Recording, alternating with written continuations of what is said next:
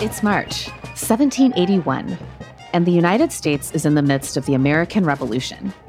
In Mason, New Hampshire, a 14 year old teenager named Samuel Wilson volunteers to do whatever he can to aid his newly founded country.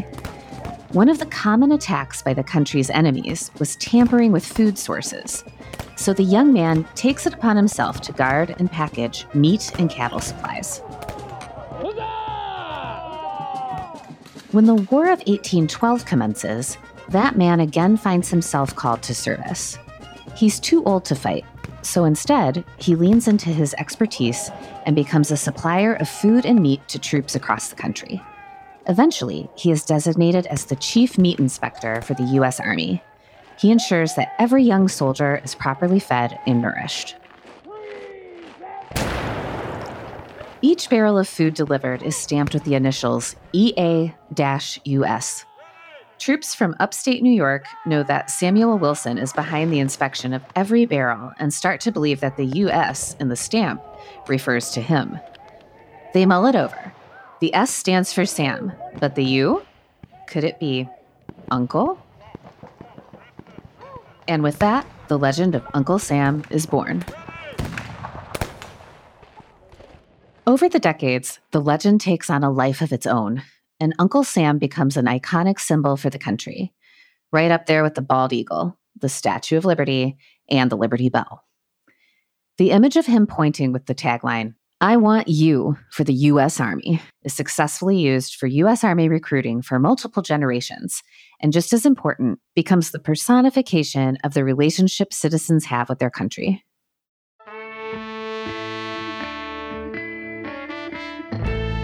But times have changed, and today's younger generations have no idea who Uncle Sam was or what he represented.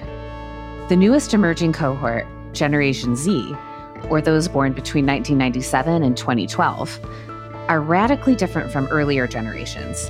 And this is the age group the Army and military are targeting, with mixed results.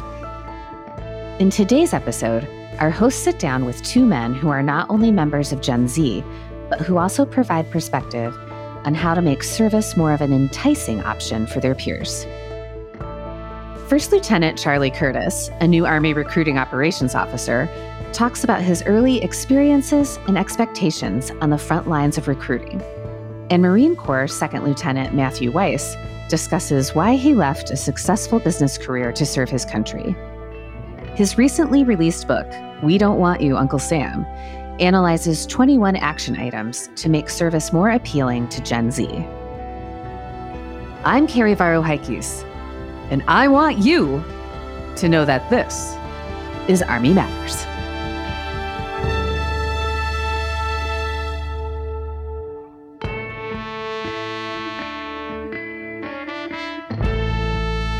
hello, everyone. I'm Dan Dailey, co host of the Army Matters podcast show, and I get the honor and privilege of having this wonderful man join me on every episode. I'm Lieutenant General Leslie Smith, and I'm proud to be here as your co host with my buddy Dan.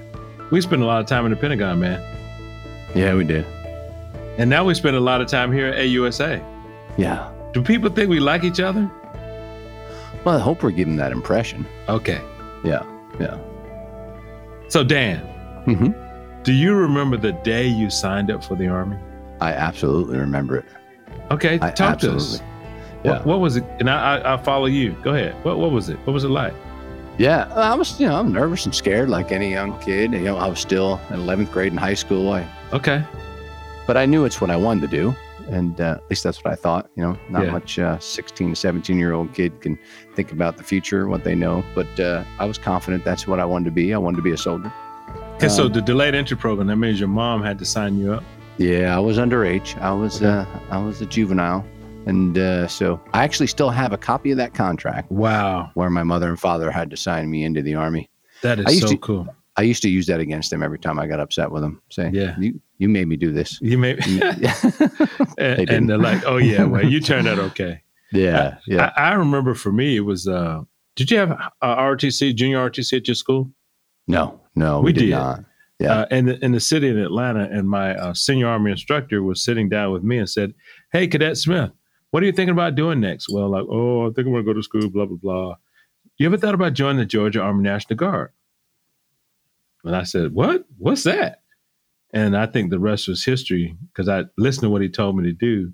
And then I went to Georgia Southern, and the rest is history. So let, let's jump right into it. You ready? Let's do it. Okay. So, ladies and gentlemen, the reason why we're having this chat today, we have two people from the Generation Z who could talk about recruiting and service in general. Dan, do you know what generation you're from? I think I'm the Pepsi generation. Okay. Is that a, is that a generation? I No, think that's a slang not. term from No. for the generation of which I'm from. right. right. I'm the back end of the baby boomers, but I think I'm the front end of the what's I forget what it's called. The Pepsi Right. generation. Generation X. Okay, there you go. There you go. Generation X. Yeah, Okay. yeah. But but it, it was in the 80s. You know, they Yeah. called us the Pepsi generation. Yeah. So joining us all the way from Australia, yes, Australia, is Marine Corps Lieutenant, Second Lieutenant, and author Matthew Weiss. Matthew, welcome to the show, brother. Gentlemen, thank you so much for having me. We're glad you're here. Yeah. Semper Fi to you, Marine. Semper Fi. Semper Fi, hoorah. And ladies and gentlemen, our second guest on the show from the cold climate of Sarasota, Florida. Welcome to the show, First Lieutenant Charlie Curtis. How you doing, brother? Gentlemen, it's good to be here. I appreciate it. So Matthew is literally halfway around the world joining us in the studio today. So tell our listeners where you are and what you're doing now and what you do in the Marine Corps, please. We are recording right now here at 4:45 in the morning. Mhm. It is uh it's good bright and early for me here in Darwin, Australia, which is the northern part of Australia. I am part of uh MRF-D, which is Marine Rotational Force Darwin. Uh, a great program the Marine Corps runs, work, working with our ADF partners and establishing a key force posture in uh, in this region. Uh, it's been an excellent seven month deployment here, coming up on the end, and uh, I've enjoyed every minute of my real first experience out here. Now, Charlie, tell us what you're doing down there in Sarasota. So it's called the Recruiting Operations Officer. Mm-hmm. And it's really a new position designed to, with the intent at least to bolster um, company operations and increase that community relation aspect. Mm-hmm. My guidance has mostly been add value, add grease to the tracks, and uh, make sure that we're being projected in a positive light. So I'm really happy to have the opportunity to kind of be the cutting edge of what this position can be. And I think it can be a, a great opportunity to bolster our recruiting, which I think is what we're going to talk about today, right? Oh yeah, that's what we're going to talk about. Thank you for getting us back on track. So you, you're also an AUSA young professional. That's true, sir. What's that? Well, sir, uh, I just discovered uh, what it might be a couple months ago. Okay. Kind of got a, a fluke text from a buddy of mine when I was stationed in Italy, and he said, "Hey, we're looking for some young folks to to join the AUSA National Conference there in DC." Nice.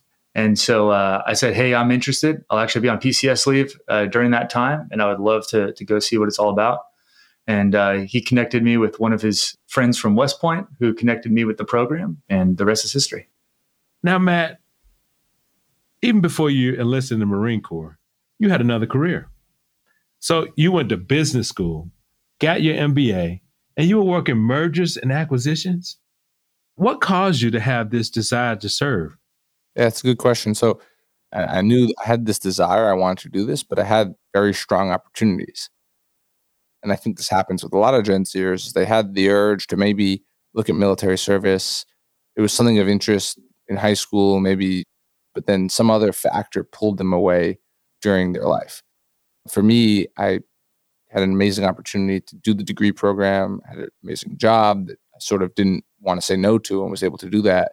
And then I joined later. Luckily, I had great mentors at that job who a lot of them were veterans, told me about the path and kept me sort of focused uh, on the path. But had I not had that, I too would have been another, you know, person that said, "Hey, I was interested in serving, but life never allowed me to do it." Now, Charlie, how about you? Let's be honest. Before you came to your senses and joined the Army, what originally made you go towards the Marines?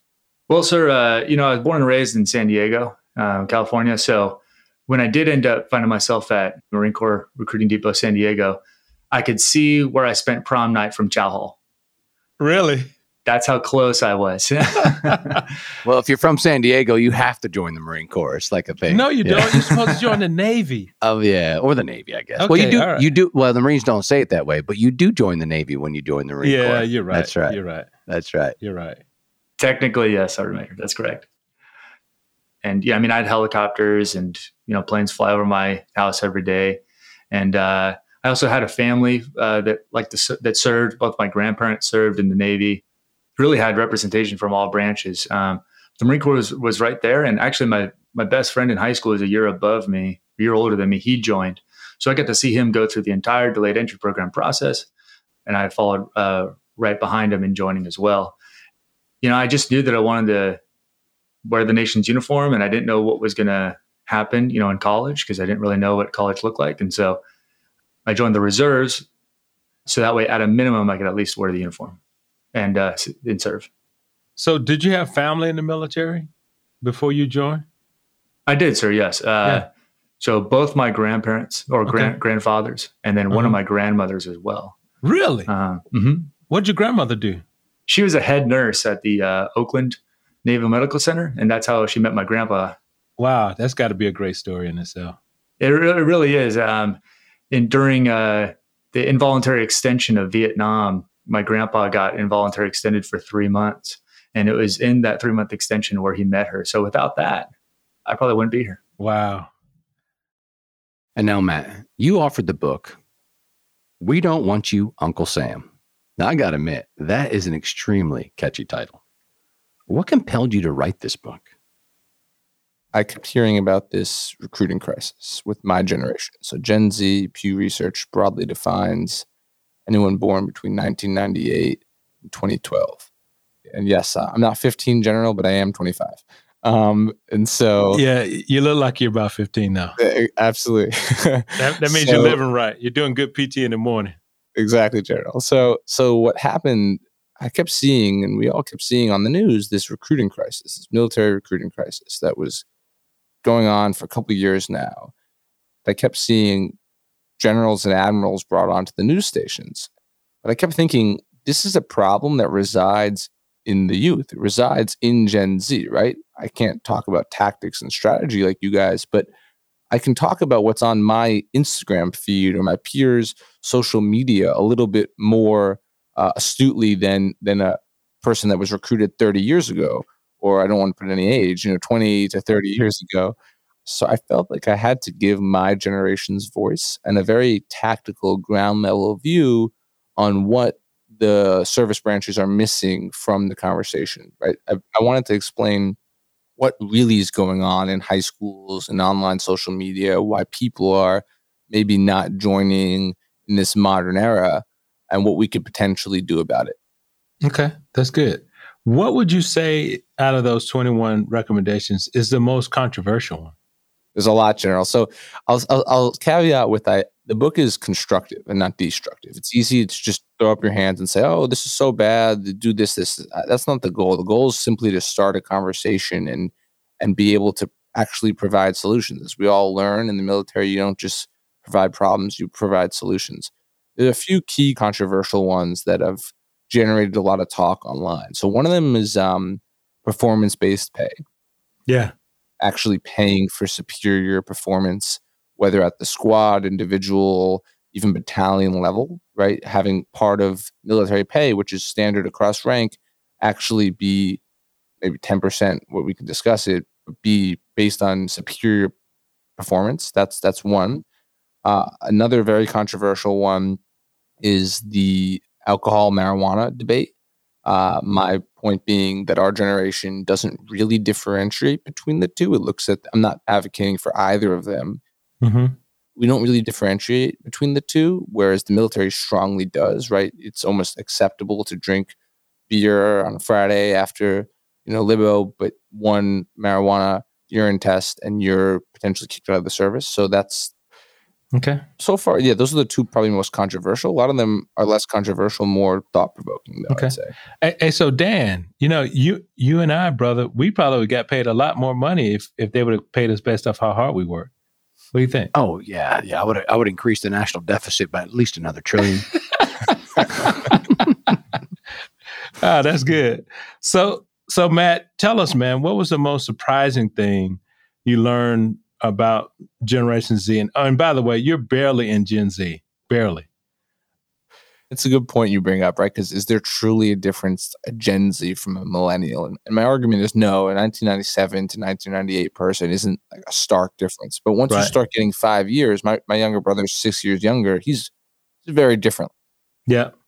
So Gen Z, I like to say, we don't remember 9 11, really the first generation that that didn't impact. Oh, really? Okay. Uh, our three big events were the great financial crisis, mm-hmm. the 2016 election, regardless of whichever political party or side, we saw a very intense election. And then the COVID pandemic that actually impacted our education. Mm-hmm. If you ask the most interesting point about Gen Z, uh, is that we are more resilient than we're giving credit for. We're, we're, looked at, I think, still in some of the millennial tropes, like where the, everyone gets a trophy generation. I actually found we're a very competitive generation. Okay. Can you give us an example of how Gen Z is so competitive?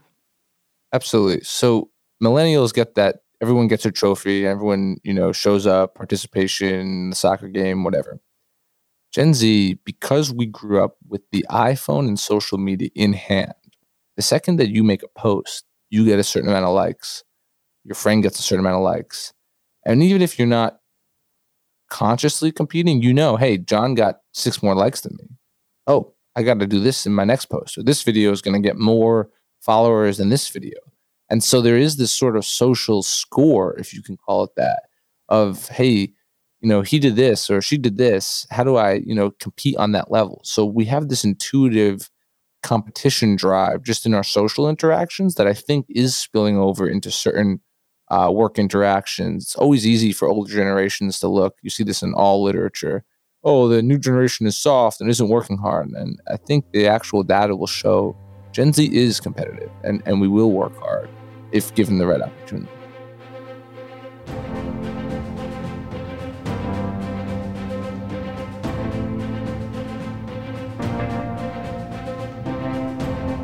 Did you know, as a member of AUSA, you have access to many benefits? From car rental to entertainment discounts, the opportunities are ample. Visit ausa.org/benefits to learn more. Is there a member of the Army or extended Army family that's made a special impact on your life? Would you like to thank them publicly? We put out the word last month asking for listeners to call or email us a shout out to someone in the Army or Army family who has helped them along the way. Yo, this is J.M.F. I'm giving a shout out to all the special forces, the operators, the commanders, the boys and the girls that have fallen beside me. All right? Hoorah! Over and out. If you'd like to give a shout out to someone, please call us and leave a message on our HUA hotline at 703 236 2914 or send us a note to podcast at ausa.org. That's 703 236 2914 or podcast at ausa.org. HUA.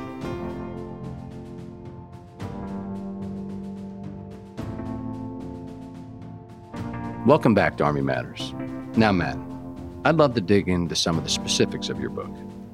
You highlight that the Army identifies three gaps when persuading Gen Z to join identity, knowledge, and trust. Can you break those down for us? Absolutely. So, knowledge is the one where we're struggling because we don't have enough understanding of what the military is in society when we had 10 million people in the military in World War II, everyone knew someone who served. Your uncle, father, it was it was easy to get you know exposure. Now, frankly, Gen Z is very busy on their phones. They have a lot of stream coming in from a lot of different content creators, and it's hard to actually focus and say, okay, the military does this, this, and this. So there's a real knowledge gap about what life in service is, uh, what you actually do. The identity gap goes with does Gen Zer today see themselves putting away all their social media for X amount of weeks at boot camp and putting on a uniform and doing various jobs in uniform. And I think one of the issues that we're struggling with is does Gen Z identify with military jobs? Do military jobs, even if they're always going to be a little bit different, can they be some, can at least some of them be brought in line with what Gen Z expects for the modern civilian workplace? So that's sort of the the identity gap. And then frankly, the third one, probably one of the most important, is the trust gap. If you look at polling, trust in a lot of American institutions, unfortunately, are down. The military still polls as the highest, most trustworthy institution we have, which is which is positive. But on average, it's still down compared to highs of where it was, where it used to reach like 80% uh, trust, et cetera, in polling. Now you're hitting 50, 60% based on various polls. So that's that that presents a problem, right? Whereas majority of society still obviously trusts the military and believes in it in many ways, young Gen Zers are starting to question the transparency practices. We know exactly when we're being sold to. Our minds are so tuned, again, going back to social media. Think of how Amazon ads are popping up like on your phone. If you talk about uh, chicken, chicken will pop up as an ad. We know how marketers are reaching us and selling to us. And so I think transparency is a really, I won't say lost art, but it's a really highly valued concept nowadays. And Gen Zers will appreciate if recruiters or anyone, frankly, will look at them and say, hey, you're going to get this benefit and you're going to have this struggle. This is how it's really going to be. There's going to be days where you don't love this, this, and this, but you're still going to gain this, this, and this. And again, going back to my experience, the veterans I spoke to were very honest about that. It was very clear to me the goods and the bads that I was getting into. And that made me reassured hey, I'm still making the decision on my own volition, not, oh, I was tricked and now, you know, life is nothing like what it was sold to me. So I think that transparency factor is really important in this discussion. That's very good. Matt, let me ask you a question too, because you know I ran recruiting for five years, and then I was the sergeant major of the army for another five.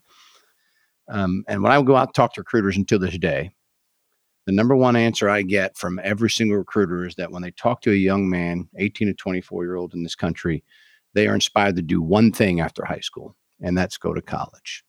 What are your thoughts on that?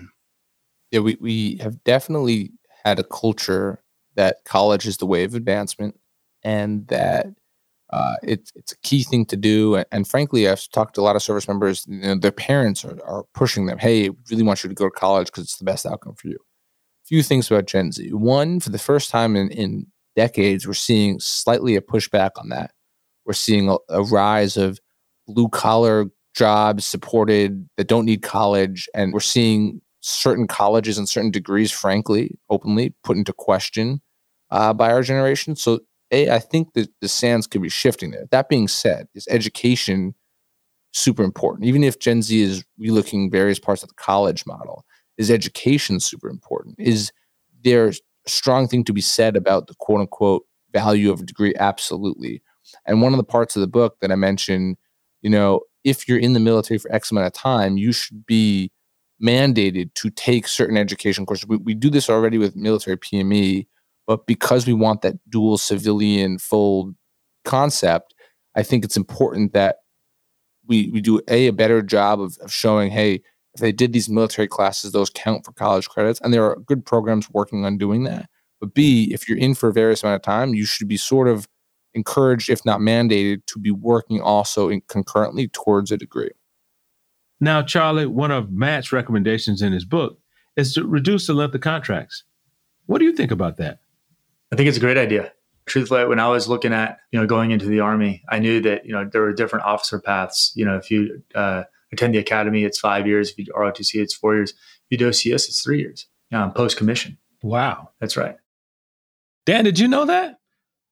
That they. Uh, it was only three years. I didn't realize that. Mm-hmm. OC, Officer Candidate School, because I OCS. guess a little more season. Yeah, yeah. Okay. All right. Yeah. Cool. Because typically the Army has not, well, not typically, the Army has not paid for your degree. So the commitment's not there, same as ROTC right. or the military academy. Yep. Mm-hmm. Right you know, I didn't go into it with the intent of, you know, three years and and and leaving, but it being three years and having that shorter obligation, I did add for some flexibility, which, you know, I can't deny wasn't at least another drop in the bucket of attractiveness. Yeah. So the reason why I said that is because I was a two year guy oh, wow. when I enlisted in the army, right? And uh, okay, which led to a 30, uh, 30 year career, and I would have stayed if they hadn't kicked me out. So Dan, but, uh, how long ago was that? Uh, that was 1989. But, but, yeah, yeah. So wait, but hold on, hold on, hold on. So when we were sitting in there, because even when I was yes man, we saw this. Even though I, I like to proudly say I made mission every year I was the sergeant major of the army. So, um, but Oh, Secretary did you Esper, make mission? Okay, we did, we did, we did. We made the army did. well, I know, but you know what's crazy is the army did it when it's all goes well, but Yeah, when something's wrong, it's I my know. fault, right? I know. It's all so- good. it's all good. It's all But- good. Secretary Esper sat at the table and I said, Hey, we, we need to reduce contracts to two year Yeah. options. He goes, Why would Yeah. we do that? You know, we're training people that are going to leave the Army. Actually, if you go back and look in history, they have a higher retention rate than any other service contract. Really?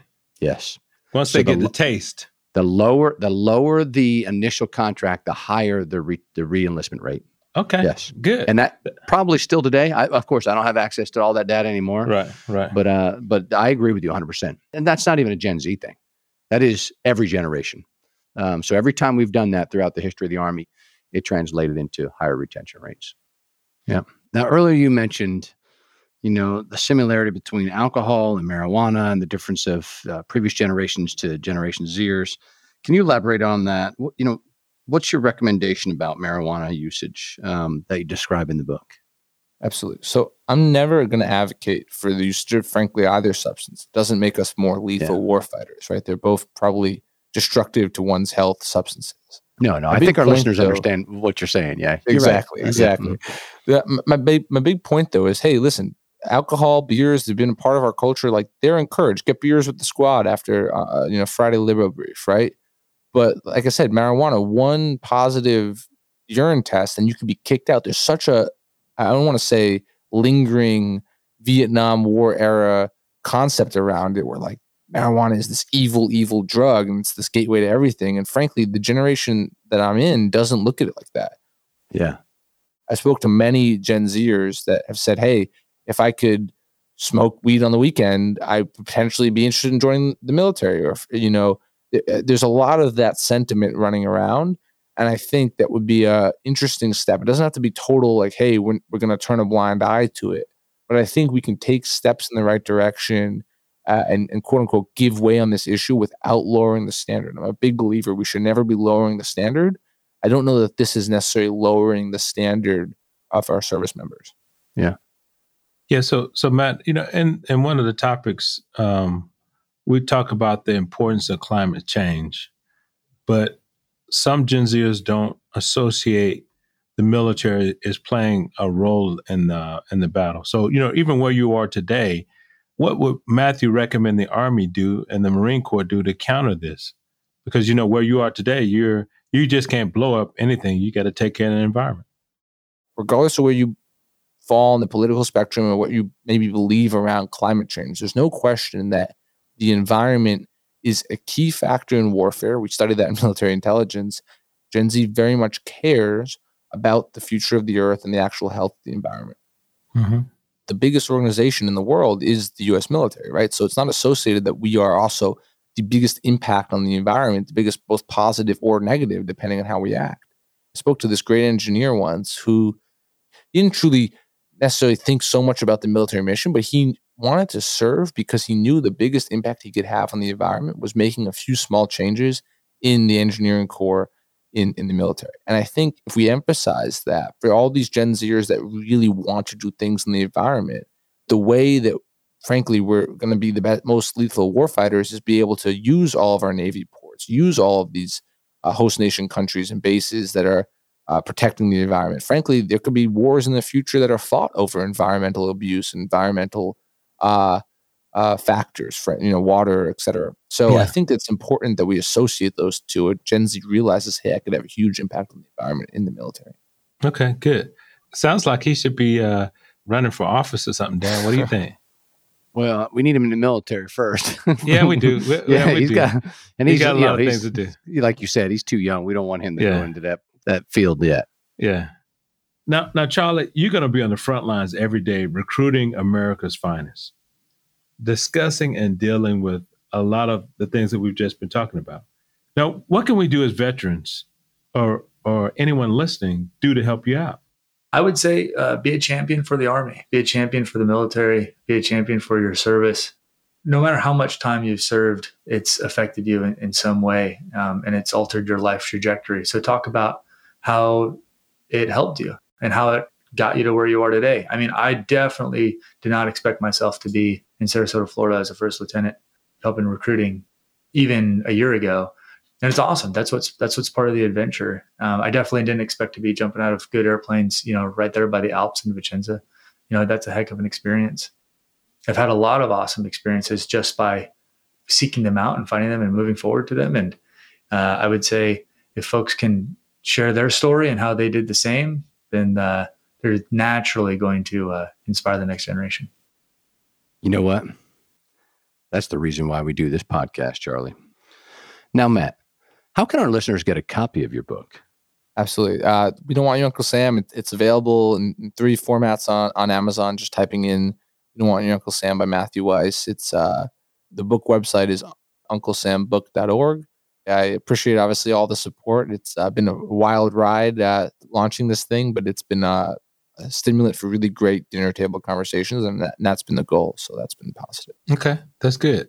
Okay, okay. But what's honestly harder, Matt? Is it boot camp or self-publishing a book like this? It's, it's, it's a great question. Uh, OCS boot camp, I definitely would still say it was just such a life changing experience. Here I was, this this fancy Wharton MBA with a good job, and I was being screamed at because I couldn't open a, a padlock on time. I, I, just felt extremely worthless in that moment. But from that that breaking down, right, I, I was able to build back up. Can you open the padlock on time now? Uh, it's still still to this day. I, I don't know if I could do it in the time they wanted me to. okay. Well, you may not have mastered the padlock, but you've definitely been able to create a thought provoking book.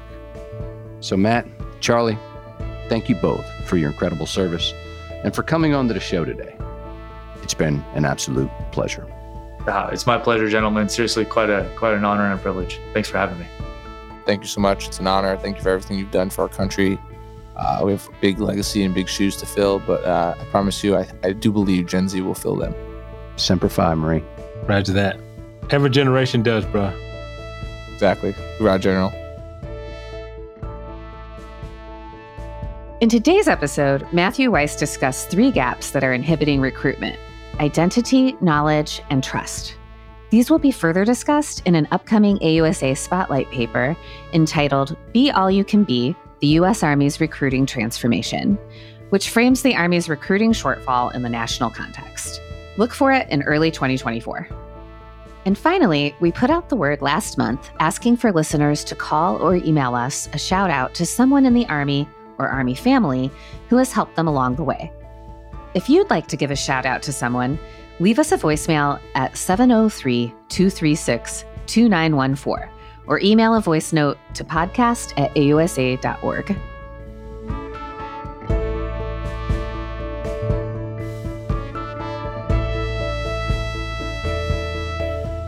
To all our listeners, thanks for joining us. Army Matters is brought to you by the Association of the United States Army, the U.S. Army's professional association, member supported, Army connected. Visit us at ausa.org for more information or to become a member. Your membership helps AUSA continue to carry out its mission, educate, inform, and connect with the total Army, our industry partners, and supporters of a strong national defense. Today's episode was hosted by Lieutenant General retired Les Smith and SMA retired Dan Dailey, and anchor hosted by Carrie Barrow Heckes. Anthony Dale Call is the producer and writer, and Andy Bosnack is the supervising sound editor. Ellen Toner is the content editor.